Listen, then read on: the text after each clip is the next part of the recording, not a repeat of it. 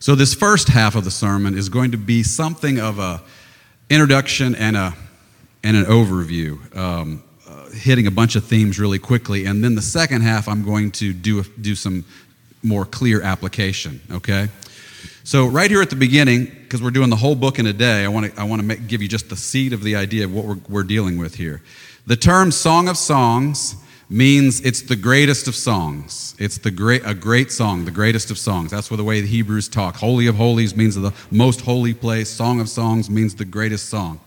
Um, some people, of course, believe that it was written by Solomon, and in verse 1, it seems to say that, although it actually doesn't say that. It actually says something that could mean that, but also could mean something else. And I'm not, I'm not talking about anti Bible people. I'm talking about people who believe every word of the Bible, who say, well, verse 1 there, when it talks about Solomon, it may not, that language doesn't exactly say Solomon wrote the book. It could be saying other things about it. So Solomon may or may not be the author. Um, so just keep that in mind. It, it, we don't need to know um, in order to, we know it's part of God's word, we know it's inspired. Um, it could be that Solomon collected it, it could be other things about what this connection is with Solomon. I'd also say about Solomon, um, some Bibles have Solomon in the headings as if the man in this book is Solomon, and I strongly believe that that is not the case. That the man and the husband in this, this Song of Songs is not Solomon. Um, if you think about Solomon, he had 1,000 wives and concubines. Singing a song of monogamy, devotion to his one wife makes no sense for uh, Solomon as a character in this, uh, in, in, this dialogue as the husband. I don't think Solomon's the husband. Another thing that's, that's sometimes missed is, um, and it is, uh, it is not, and not, not agreed with on everybody, but this is what I, what I strongly believe after many years of studying this, and this is the way I'm going to present it, is this is not a drama. There's not a story that begins in chapter one and goes to chapter eight, and there's a developing story there. The reason I know that is because everybody who thinks there is a story thinks it's a different story. If you've ever read anything about the Song of Songs, you'll get, if you get five people telling you what the story is in Song of Songs, they'll have different stories. In other words, they, bring, they, they make up the story that seems to fit with them. I, I when I'm reading sometimes the commentaries and the, th- the ways they explain what the, they think, the, I think the story is this. I have to laugh sometimes because they have to do a lot of twisting in order to make that the story. So I don't think it's a story, it's lyrical poetry, it's songs. These are songs. This is a collection of songs. They all fit together. They're a whole, they're a unity, but this is an anthology, a collection of songs. And the, what ties all the songs together is the same message, the same theme, and it, are, these are songs between a husband and a wife. Sometimes the husband is singing the song, sometimes the wife is singing the song. Sometimes it's a duet, husband and wife, and there's also a chorus, which can be different things the daughters of Jerusalem, or friends of the bride, or friends of the groom, or the brothers of the bride, etc.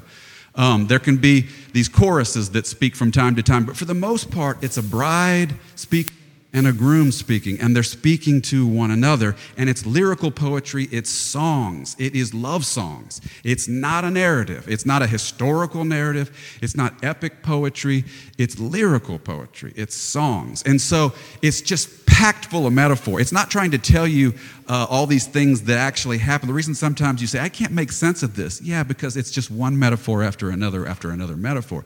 Don't be looking for the story here, but be looking at the metaphors and what's the, what's the point of all this? What's, what's, the, what's the, the idea of all this? Um, the only other thing I'll say is, well, no, that actually covers it. I did a good job. I wasn't looking at my notes, but I, I got it all. Okay, that was what I wanted to say for introduction. Okay, that's, the, that, that's what the Song of Songs is. Four and five, the reason I picked four and five is because there's some important things in four and five. Four, you, you, you get an example of the husband and the way he talks to his wife. And five, the second half of five, you get an example of the wife and the way she talks about her husband and to her husband and about her husband, the way, the way she speaks.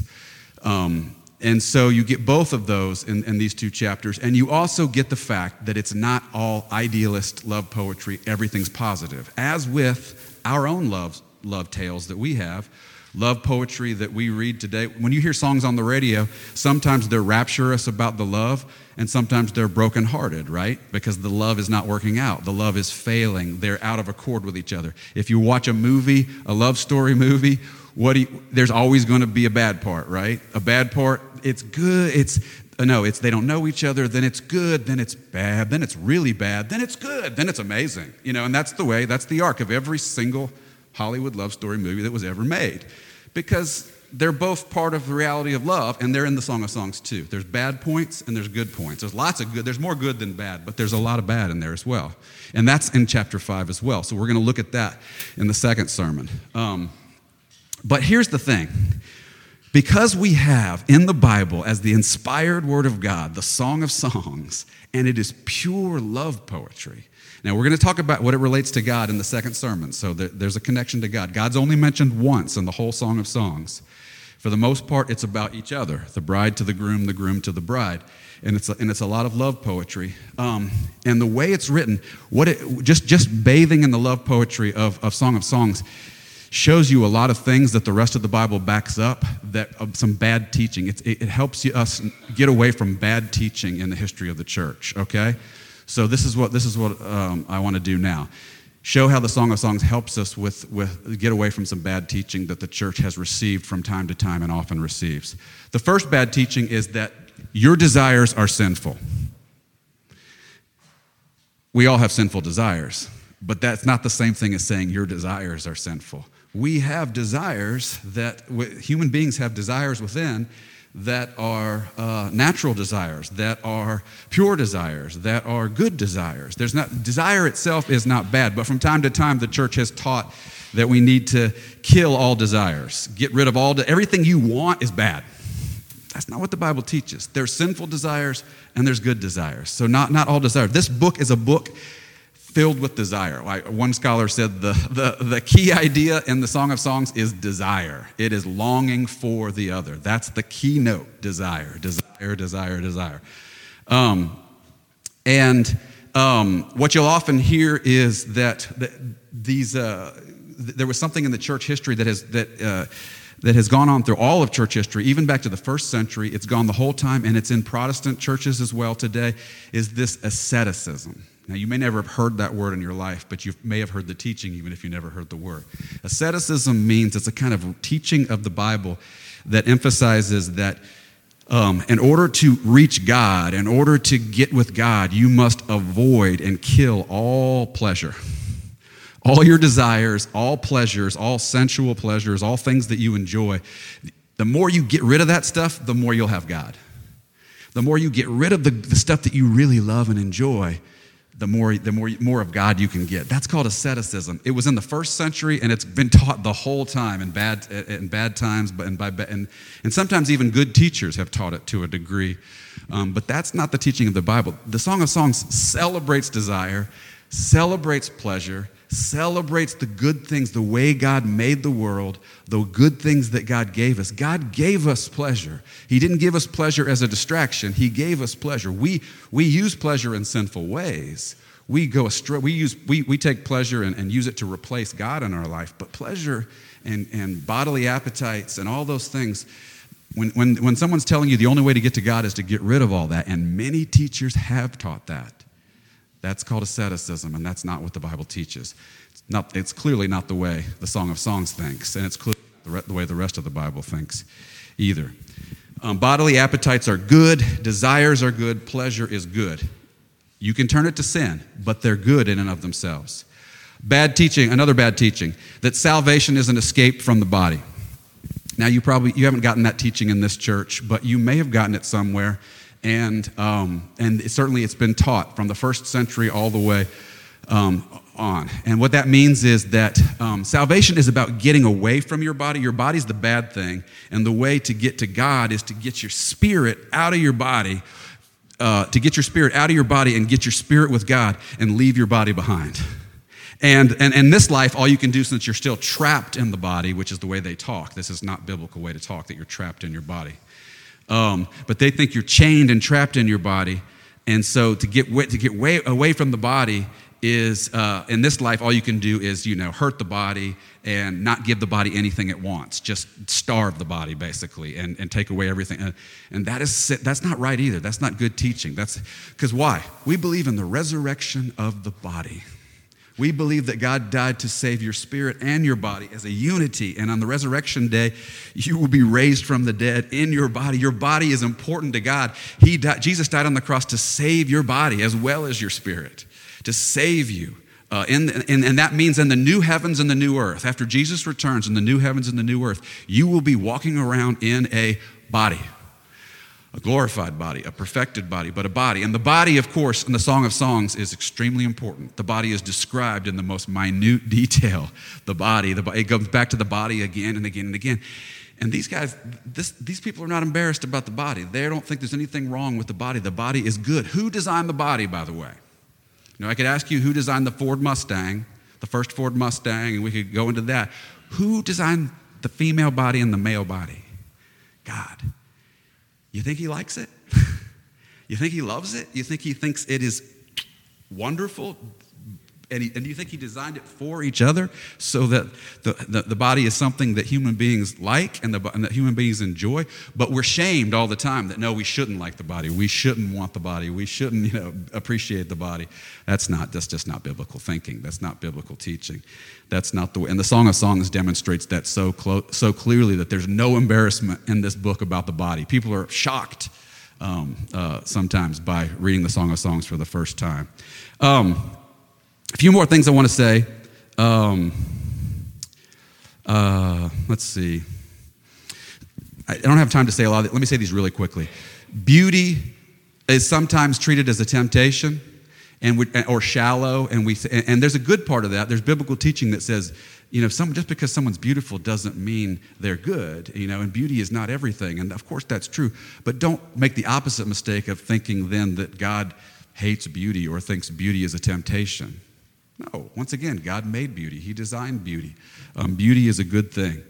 Um, it, one of the teachings and one of the bad teachings in the history of the church has been that virginity is the superior life. That it, married life, that's good, that's okay. But if you really want to reach God, if you really want to be holy, virginity, that's the life, the life of the virgins. Women who never get married, men who never get married, they live the life of virgins. Because Jesus was a virgin, the Apostle Paul was a virgin. There's teaching about virginity and living that life in the Bible, yes, clearly. But that's not what the Bible teaches. That virginity. They, what they would say is, you can get closer to God. You can go. You can. You can uh, be more holy if you live the life of virginity instead of marriage. Now, this is not teaching that we hear in Presbyterian circles, but I'm mentioning it because it is teaching that you do get from time to time uh, in the church. Virginity is not superior to married life. This married life is being celebrated as a wonderful thing, as God's blessing on them, as a good thing, as a wonderful thing. Uh, marriage is good. And yes, it is marriage. Let's make sure marriage is a good thing. Marriage is an exclusive thing. It's one man with one woman. And whenever in the, in the Old Testament there were men who had, had multiple wives, that was an aberration from what God's standard was, from what God, it happened, of course, it happened. Men had multiple wives, but it wasn't righteous. It wasn't the way that Jesus himself says this is not the way it was supposed to be from the beginning. Adam and Eve, one man, one woman. Uh, the Song of Songs, one man, one woman um, together, not Solomon with a thousand, or another man with two, or another man with four, or another man with five. That's not God's way. God's way of marriage is an exclusive relationship, and ex- exclusivity is really emphasized in this how you belong to me alone, and I belong to you. And it goes both ways. I belong to you, you belong to me. It's two people, husband and wife. Two, husband and wife, it's exclusive, and we belong to each other. And, uh, and, and he, he calls her his bride. When he calls her his sister, that's not a biological reference. That's the way they talked back then, that you often referred to a best friend as a brother, or a sister. A man would refer to a, a, his wife as his sister, or his lover as his sister. It meant love, it meant connection and, and closeness. Um, and he calls her, he refers to her as locked up, not meaning she's locked to him, but meaning she's locked from the rest of the world and she belongs to him alone. Um, at the end of the book, she says, I have a vineyard and I'm giving it to you, you alone. And by, her, by the vineyard, she means her body. Her body is her vineyard. And she said, My vineyard is for you alone, my husband. So it's an exclusive, this is about marriage. And Marriage is exclusive. It's two people, one to one. Man and woman.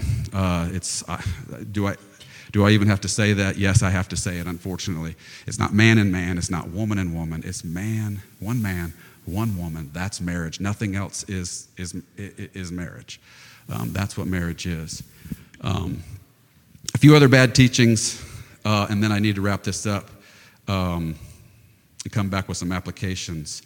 Um, oh, sometimes the church has taught that the intercourse is only for procreation. That's the only, that's the only purpose of it. Um, Song of Songs has no mention of procreation. There's one little verse that might be hinting at it, but there's, it's all about, about their relations, and it includes sexual relations, and it's, there's no hint of procreation. What's the point of this love? Expression of love, enjoyment of each other. That is the main purpose of this. Uh, procreation is, is also part of it and is very, very, very important. But that is, but the, but the, the thing that's lifted up in this book to the top as the most important thing is their enjoyment of each other, their love for each other, their unity. Uh, that that's what it's that's what it's all about. Another bad teaching that you get, and you do get this in, inter, in, uh, in evangelical circles from time to time, is women aren't interested in this, but men are. And so, women, you're just sort of along for the ride, and you're, you're, you're serving the man because the man wants, but then the woman doesn't really. Is that what the Song of Songs pictures? No, it's not the way it's supposed to be. That's ridiculous. That's not the way it's supposed to be. In, in the Song of Songs, the woman speaks, the woman is actually the main speaker. She speaks first, she speaks last, she speaks the most. And the woman has as much desire as the man. The woman is as, as, as pleased and, enjoy, and enjoys the man as much as the man enjoys the woman. It's mutual. It's a mutual thing, and that's what it's supposed to be. It's not always that for many very, various reasons of sin and, and backgrounds and, and just all sorts of physical problems. And all, of course, there can be different things going on there. But, but the ideal, the way it's supposed to be, is this mutual, mutual enjoyment. Um, real quick, marriage is, a bad teaching is that marriage is a practical arrangement. In the history of the church, often marriage has been treated as a practical arrangement. Like, you know, it makes sense for you two to be together and there'll be a dowry you'll get some money for this or maybe there'll be a political alliance or maybe and, or, or what's what matters here is that you, that uh, she can have babies and she'll and she'll start cranking out the babies. And, and it's just a practical arrangement. Um, that's what it's all about. But is there anything practical about the song of songs? Is there any practical no why did these two get married? Because they love each other so much. Sometimes it gets presented that feelings and the feeling of love is not a biblical teaching um, and that we, you should get married for practical reasons. Pfft, the Song of Songs says otherwise. No, you get married because you love the other one so much. Your heart is moved. You feel for them. And the last thing I'm going to say, going to say bad teaching you say is love is not a feeling. Baloney. I've said it. It's a popular evangelical statement. Love is not a feeling. Baloney. Love is a feeling. It's also a duty. It's also sacrifice, it's also pain, but you better believe it's a feeling as well. The Song of Songs demonstrate this is a book filled with feeling. It's all about feeling. I feel this, I feel this, I feel this, she feels this, he feels this, everybody's feeling things. Uh, it's all about feeling. And love is a feeling. Now, it's not only a feeling. That's what, that's what they mean when they say that. But they go too far to say love is not a feeling. Of course, it's a feeling.